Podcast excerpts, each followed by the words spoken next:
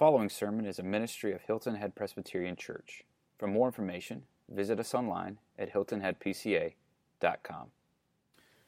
Well, this morning we are beginning a, new series. A, a series that actually began about this date, October 31st, in 1517, when Martin Luther, a young uh, monk and then priest, came under the conviction of his conscience and of the word. And at the doors of All Saints Church in Wittenberg, Germany, he posted his now famous 95 Theses. And in that, he was working towards a renewal, a reformation within the Roman Catholic Church of the day. And so we're starting uh, this series alone. These truths alone.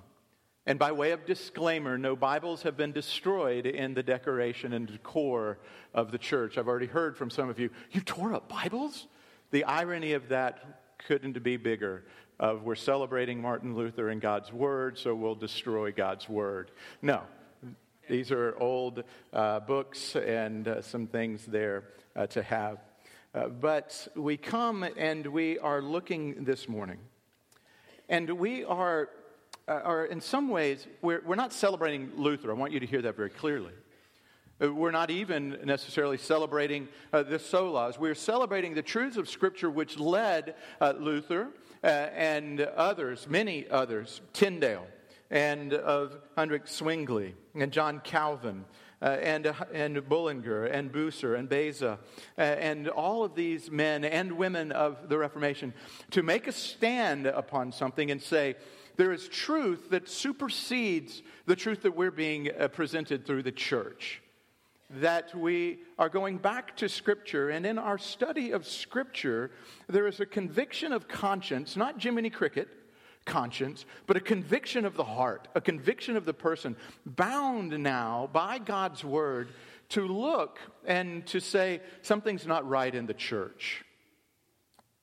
What wasn't right in the church in those days Luther, as a young uh, monk studying, thought, well, if I become a priest, I can become closer uh, to God. I'll know more. So he studied and became uh, a priest. And he became a teacher within uh, the theology departments there. And what he found was that there were errors within the church. There were indulgences being sold uh, by the church, uh, that if you wanted your sins forgiven, you would simply buy an indulgence. You didn't have to really have Christ per se, but you would just pay the church a certain amount of money, and on this piece of paper, your sins were forgiven. And if you had a loved one who had perished, you could go ahead and buy one on their behalf, uh, and they would be uh, forgiven ultimately of their sins. Uh, that the Mass was in Latin, and the people didn't understand the Mass. And so uh, they, didn't, they weren't able to connect with God's Word because God's Word was in Latin. And so there wasn't a common Bible for the people to study uh, and to understand. And, and there were all these different things happening within the church. And Luther wrote his 95 Theses. And using what was the social media of his day, took his 95 Theses, posted them on those doors. Because that's how you would engage in a discussion, a formal discussion that he put them there on the doors at All Saints, and he was inviting the church leaders to engage because Martin Luther was a naive enough young man to think that Rome really wanted to know what was going on in the church. He, he thought, the Pope is busy, and the Pope may not understand what's happening over here in the Holy Roman Emperor in, in, in, Empire in Germany, and I want him to see these things. And so I'm going to write these 95 theses because I believe that the Pope is a good man and he wants truth. He had no idea that what he was starting would revolutionize the world as we know it. One of the, if not the largest singular event within the world, is the Protestant Reformation. And coming from uh, this event, we have our church, the protesting church, Protestant church that the Protestant church, the protesting church, moving uh, through Europe uh, and then into England and then through the missionary works around the world, uh, brought to us the scriptures as we know them today. Literally, Martin Luther translated the New Testament into German, and the German people had a language written for the very first time ever through the work of Martin Luther. And with a few other scholars, quickly did the Old Testament. And they were given to the people that now the people could read the Bible in their own language. Now, Huss and Tyndale uh, and others had died for those very things, for getting the Bible into the hands of people. And Luther knew exactly uh, the cost. That's why he wrote that great hymn, A Mighty Fortress is Our God. Uh, though my body be burned, though my body be lost, uh, that's okay, because I have to stand for what is true. And so I don't want this to be a history lesson. We're going to come to God's Word. But within the context of the Reformation, there were these statements that were made. They weren't made by Luther. You're not going to find these five solas, onlys, alones, uh, anywhere in the Reformation writing per se. These are a creation of about 125 years ago for us to understand and to know this is the meat or this is the heart of the Reformation teaching. And in it uh, was sola scriptura, scripture alone.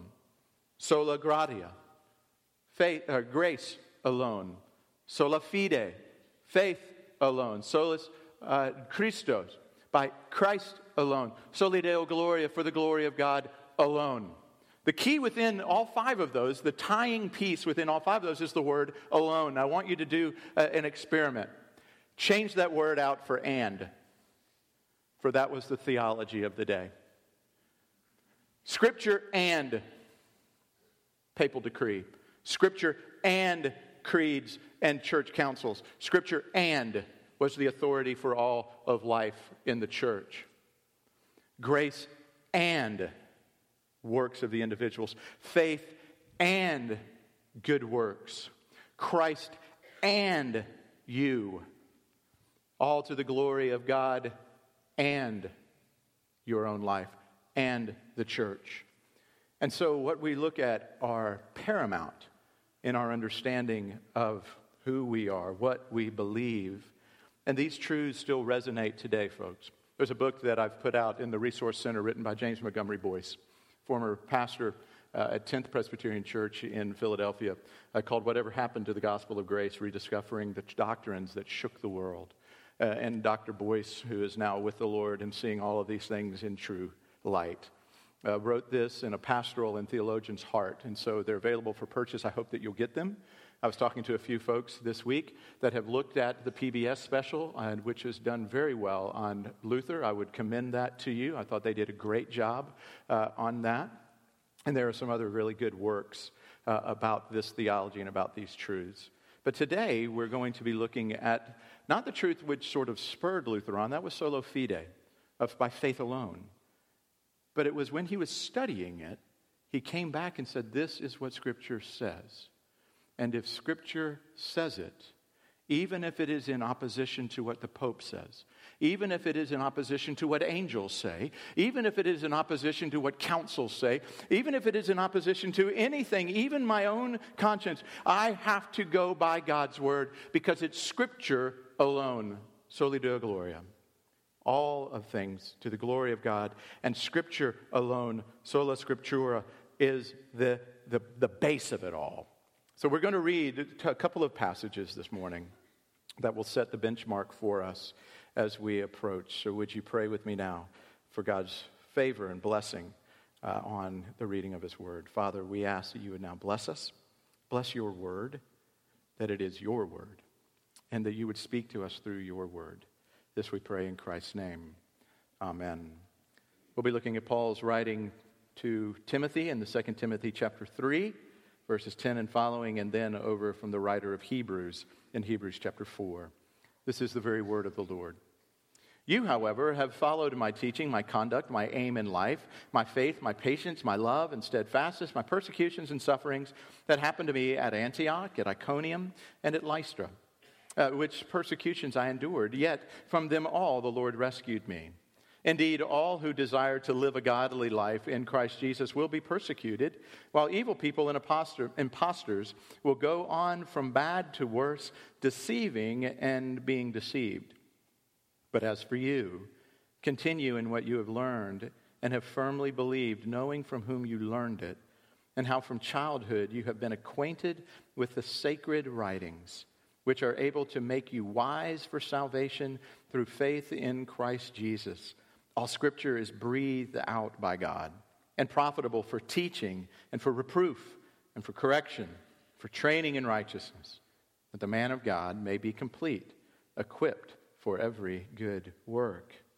And in Hebrews, for the word of God is living and active and sharper than any two edged sword piercing to the division of soul and of spirit, of joints and of marrow, and discerning the thoughts and intentions of the heart.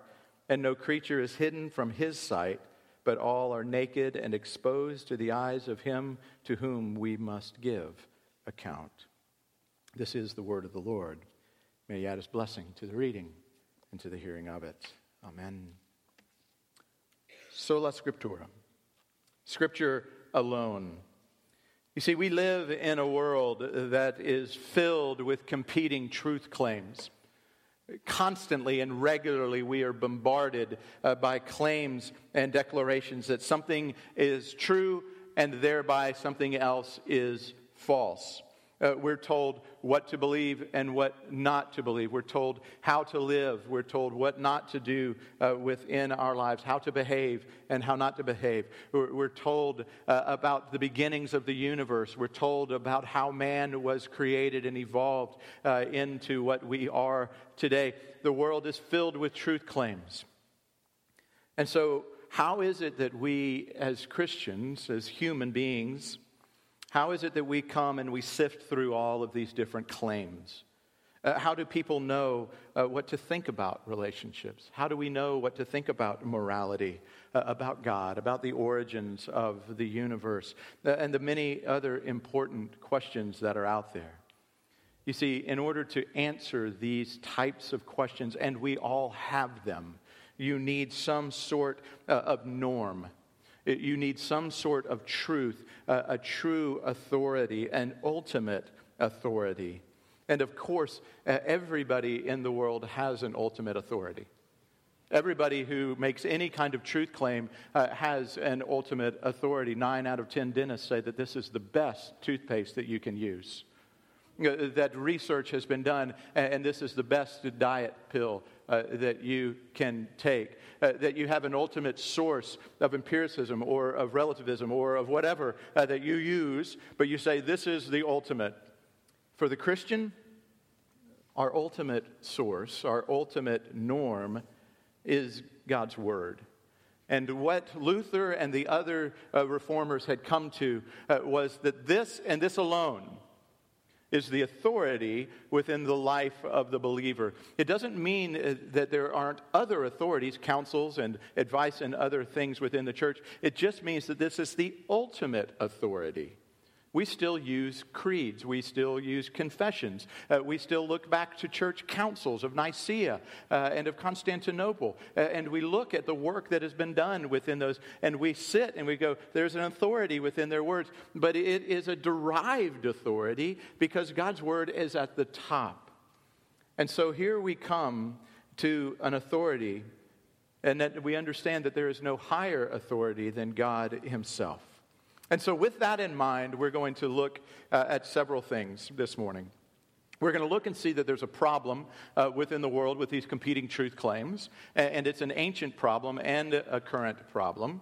Uh, we're going to look at what the solution is that God has presented to us, and then what are the benefits of this solution? What do we do therefore? Uh, what should we do with this solution? So, the problem where do we go to find ultimate truth?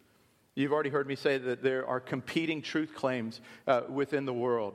And you recognize, of course, that this isn't new to us. This wasn't something that just happened in 1517, and Luther went, What in the world? We've had no competing truth claims, and now we have competing truth claims, and so I've got to run back to the Word of God. No, you see, this is a problem that began all the way back in Genesis chapter 3. Because in Genesis chapter 2, God spoke to Adam, said, Adam, I've made you, I've done all of this. Here's the deal. You get to have everything you want in the garden, but of one tree you don't get to eat because if you eat of that one tree, you're going to die. Enter in Satan in the form of the serpent in chapter 3, and he said, Did God make that truth claim? It's really not true, and God's not the ultimate authority because God didn't really mean you were going to die. I mean, you're not really going to die if you eat of a tree. God is actually jealous and he's insecure and he can't be trusted because what God says is what he really knows is that if you eat of that tree, your eyes will be enlightened and you will be on equal footing with him. And God is incredibly insecure and incredibly narcissistic, and he wants to keep you uh, down. So that's why you shouldn't eat of the tree. So, Eve, Adam, eat competing truth claims right there in the beginning of the Bible. And all of humanity has battled this same problem from day one. What is truth? Pilate standing before Jesus. What is truth? Asking, What's your truth claim? What are you claiming and standing uh, upon?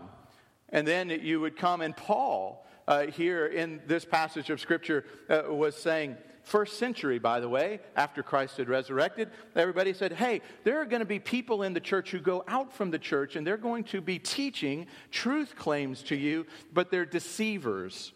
Verse 13, they're trying to deceive you, they're imposters.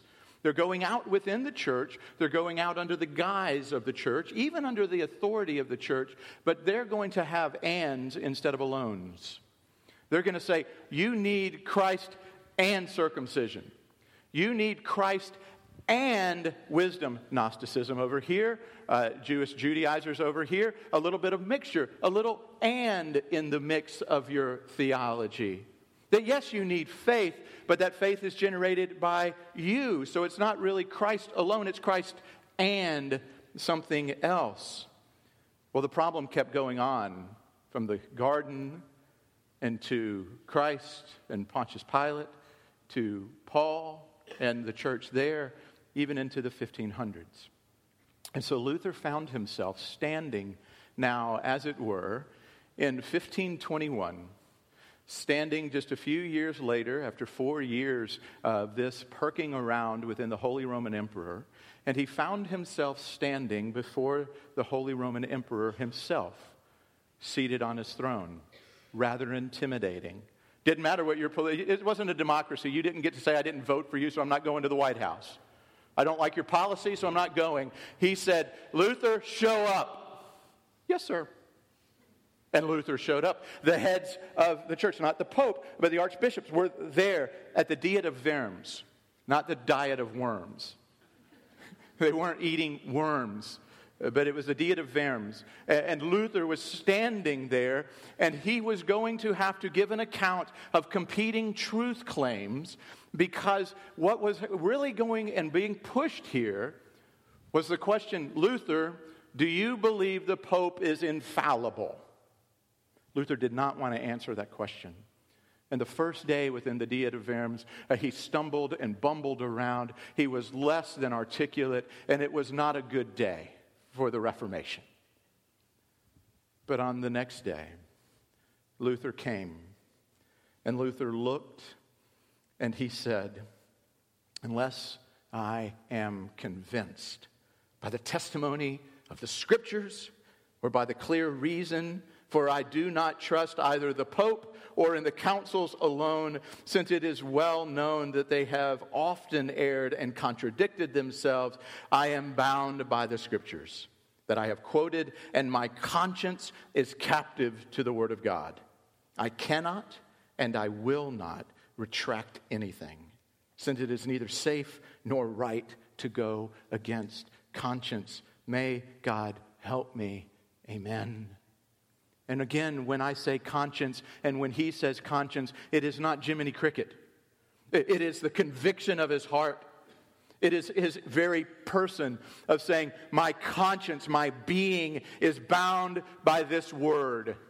And I cannot go against it, even though I'm standing in front of a man who is going to put a bounty on my head and can make me an outlaw even though I'm standing in front of men who have burned other men and women for similar claims that I am making today, I am ready. Here I stand. I can do no other. With knees trembling, but with feet planted firmly upon a rock of God's word. You see, there has been a problem of competing truth claims. And by the way, it's no better today. You Christians are so narrow minded. You're short sighted. You're haters. You're not accepting. You're not open. You're narrow on these things. What do you mean there can be a standard, a truth claim, a truth that is true truth? Oh, how? That is, uh, oh, that's so oppressive. Well, what is the other truth claim? All truth is derived as a social construct. Therefore, within our society today, we have this social construct of truth, but it will move and it will evolve over the course of time as man and, and women become more enlightened. Then we will realize that truth will become more enlightened, and you are just standing upon a truth that was written a long time ago, but it's a low T, not a capital T. And for the believer, we live within this tension. You live within this tension every single day. That's the problem. It's the same problem that Adam had, Christ had, per se, that Paul endured, the writer of the Hebrews endured, Luther and all of the reformers endured, all Christians in all times have endured. It's that problem. So, what's the solution to the problem that we find ourselves in? The solution is this God says, no, there actually is authority. There is a truth, and it is a truth that you can know, and it is the scriptures. He says, Listen, these things are competing, but there is true truth. There are 66 books inspired by the Holy Spirit, third person of the Trinity, equal with God the Father and God the Son in power and in glory, working through men over the course of time, held and preserved for us in this canon that we have and that we can put our total and absolute faith in, because this is how this book is described by God Himself. All Scripture is breathed out of, by God, profitable for teaching, for reproof, for correction, for training in righteousness, that the man of God may be complete and equipped for every good work. You see, this word of God, it's not dead, it's living and it's active. It's a living thing, and it's sharper than any two edged sword, piercing to the divisions of soul and of spirit of joints and of marrow, discerning the thoughts and intentions of the heart. And no creature is hidden from its sight, but all are naked and exposed to the eyes of him to whom we must give account. He says, But we are, are to keep and to understand uh, this word that all who desire to live a godly life in Christ, all of these are, need to be acquainted with the secret writings or the sacred writings which are able to make you wise for salvation through faith in Jesus Christ. What God is saying is there is a tension, but I've given you my word. There is a solution. You, you don't have to go to social constructs. You don't have to go to other things. There actually is a truth and a truth that you can stake your life on. And that this truth, this scripture, is God breathed. It, it is His very life given to us. It comes from Him Himself, it is an extension of Himself. Think about it this way the very words, the very voice, the very breath that spoke everything into existence is now on these pages. The, the, very word and the very breath which breathed life into Adam's lungs, we have in this book. Uh, the very breath and the words, uh, uh, power that spoke to Christ and raised him from the dead and seated him at the Father's right hand, we have here. This is God's actual words. These aren't just black and red letters on a white page. This is the very life of God. His word given to us. Peter said, There's no prophecy that has ever been produced by the will of man. This isn't about man. But men spoke from God as they were carried along by his Holy Spirit, 2 Peter 1 21. You see, this is the Word of God. It is inspired by God, it is his very inspired, infallible Word. And how much of it is that? All of it. He says all of it is. Not part of it, but all of this, all that is contained uh, within these 66 books, these 66 letters, is God's Word. And you may think, yeah, so what? Well, here's the so what. We mentioned it a week or so ago. Back in the early part of the 1900s, really going back into the latter part of the 1800s, in the seminaries of America, especially at Princeton Theological Seminary uh, and in others, there was a movement away from the all sufficiency of God's Word, of looking and saying, not all of it a man named Rudolf Bultmann uh, came and he said, You see, I'm an enlightened man and we have to get rid of the mysticism, uh, the Kierkegaard, uh, of, of uh, the kerygma uh, of the scriptures, all of the mystery and the mysticism, and we just have to have empirical fact. And so he was ripping apart from the scripture miracles and all of those things that were supernatural in their nature and saying those things are they're from an ancient past. We're enlightened now. We know that that's not how god works. We lived within a closed universe. Though they had an idea of an unclosed universe where the supernatural came in and mixed around with the natural but we're now beyond that. As one of my professors used to say students would come to bultmann and he would give them stones for bread looking for life. And he would say, Some of this is God's word. Oh, the damning nature of it not all being. And that's why Paul said, All of it is God's word. And it is beneficial to us. All of this God breathed, God inspired, authoritative word is beneficial to us. And you might want to go, well, what's the benefit of it? Well, here's the benefit of it. I'm glad you asked. It's profitable to you, and you would go, I like profit. I like to be benefited in the things that I do. Oh, this word is beneficial and profitable for teaching, rebuke, reproof, correction, and training in righteousness. Awesome. Just what you love, right?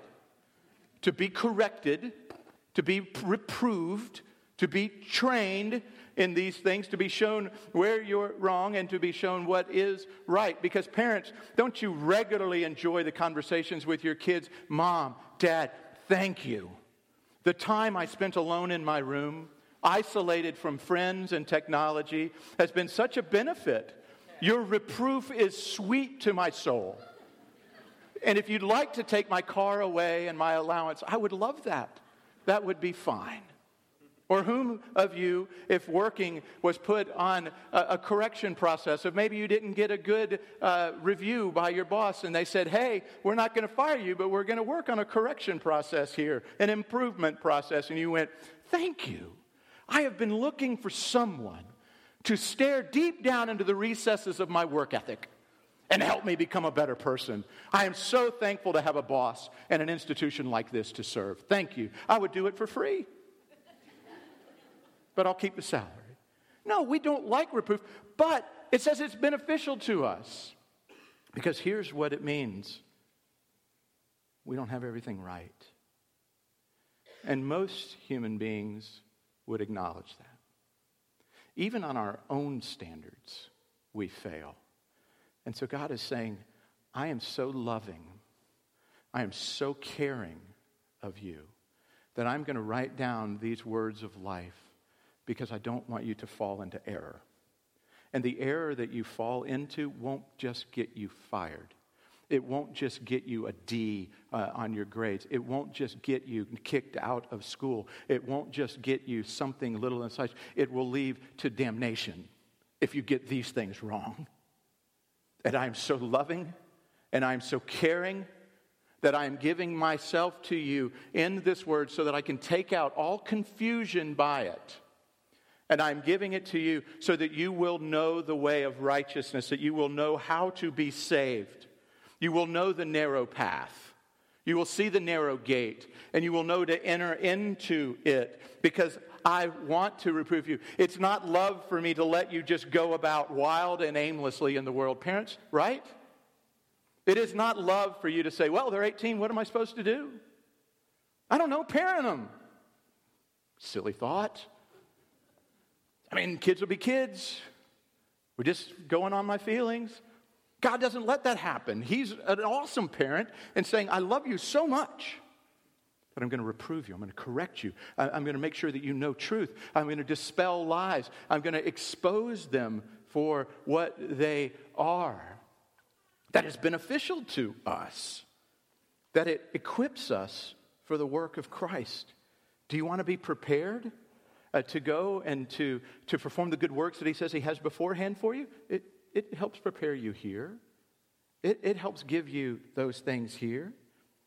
In Hebrews, it says it exposes your heart and your motivations all the way to the marrow and the bone. It, it penetrates down. How many of you have ever done something you wish you hadn't done? How many of you have not done something you wish you had done? What do you do with your confusion? Why did I do that? Why didn't I do that? Romans chapter 7. You hear Paul go, Oh, wretched man that I am. Why is it that I do the things that I don't want to do and I don't do the things that I want to do? What's wrong with me? Oh, I know what's wrong with me because God so graciously showed me that I'm what's wrong with me. My heart and my motivations, oh, they're just messed up and they're confused. But praise be to God that He doesn't leave me in this confusion and He doesn't leave me in this mess, but He gives me Christ in the middle of it. Oh, I'm not stuck in this trap. Isn't that great? Amen. Because guess what I know about you? You're going to do it again tomorrow with me. We're going to mess up. And we have to come back and go, but I know truth. I know truth. That what I see in Scripture explains to me humanity. That there's an anthropology within Scripture that lets me understand the wretchedness of man and the greatness of man. That I can see somehow how that works. That man isn't innately good, because innately good people don't do what I've seen in the world. But man is innately bad. And they're working that out. And that what I see is God had to come and rescue and penetrate into time and space, into the chaos, in order to bring about shalom. That's what I see in the scripture. So there's this beauty of scripture. There's this sufficiency of Scripture that it's Scripture is all that you need in order to lead you to faith in Christ. You know that, right? Everything you need for faith is right here. It doesn't mean that God won't use secondary means of somebody sharing the gospel with you or preachers to preach, or churches to do, and to be the incubator of the gospel ministries within the world. But everything that we need is right here within Scripture. Why do you think it was so radical for Wycliffe and for Huss and Tyndale uh, and for, uh, for Luther to get this book into the hands of people in their language? All of a sudden, it took away a power that the church held. And the people were going, whoa, whoa, whoa, hey. There's no and there, it's an alone. It is a righteousness from God. Alien righteousness, not my own, given to me from God, not based on my own merit. Because if it was based on my own merit, then I would have some reason to brag, but I'm dead in my sins and trespasses. Wow, this is awesome. The Word of God in the hands of God's people, changing the world forever in the midst of it. And so it is full and complete and breathed by God and sufficient. But let me make a quick caveat not sufficient in every question you have. Okay? Meaning this I don't know where you're going to go to lunch today. And so you can walk out the door, go, God, show me where to go to lunch. You're not going to find it in here, where to go to lunch today. 20 some years ago, 26 years ago, I was looking in the scriptures for a name. I was looking for Lisa Clary. I was really wanting to marry her, but I couldn't find her name in the Bible. It's not a biblical name. Lisa, I guess, extrapolated out. Elizabeth, we could go there, but that's a little stretching of it. But I looked and I was like, oh no, what do I do? Her name's not listed in the Bible. Who do I marry? Oh, but it's sufficient to tell me the kind of woman I should marry because it says a Christian should never be unequally yoked, and that she should be a woman who's passionate for Christ, and she's a woman who has these attributes. And then I looked and went, oh, she's got those. And they're tied up in a really incredible package. Yep, we're going. We're getting married. This is awesome. This is good. So, not everything is in there, but what is sufficient for you to understand, it doesn't tell you how to run your business, but it tells you the ethics by which your business should be run. It doesn't tell you uh, how much to give to the church, but it gives you a bare minimum basis upon generosity. It doesn't tell you everything, but it's sufficient. So don't get confused in what I mean by sufficient and complete in that. So there was a problem. There is a, a source of fixing the problem. So now what? The therefore. Therefore, what do we do with this? We know there's a problem. God's given us a resource that's beneficial to us, leads us to faith in Him, leads us to life uh, in Him. So, what do we do? Scripture has to become precious to us. It's our lifeline to the heart of God. It becomes precious. We consume Scripture like it was honey. Listen to the psalmist. Thy word is a lamp unto my feet a light unto my path, correction and reproof. You're heading over a cliff. Whoop, come back. Ah, oh, how sweet are your words to my taste, sweeter than honey to my mouth. The law of the Lord is perfect, reviving my soul. The testimony of the Lord is sure, making wise the simple. The precepts of the Lord are right, rejoicing the heart. The commandment of the Lord is pure, enlightening the eyes. Psalm 19. More to be desired are they than gold, even much fine gold. Sweeter also than honey are the drippings of the honeycomb. Is the word precious to you? Do you consume it on something more than an obligation to have a quiet time? And, folks, this is a struggle, even for the man who's standing here in front of you today.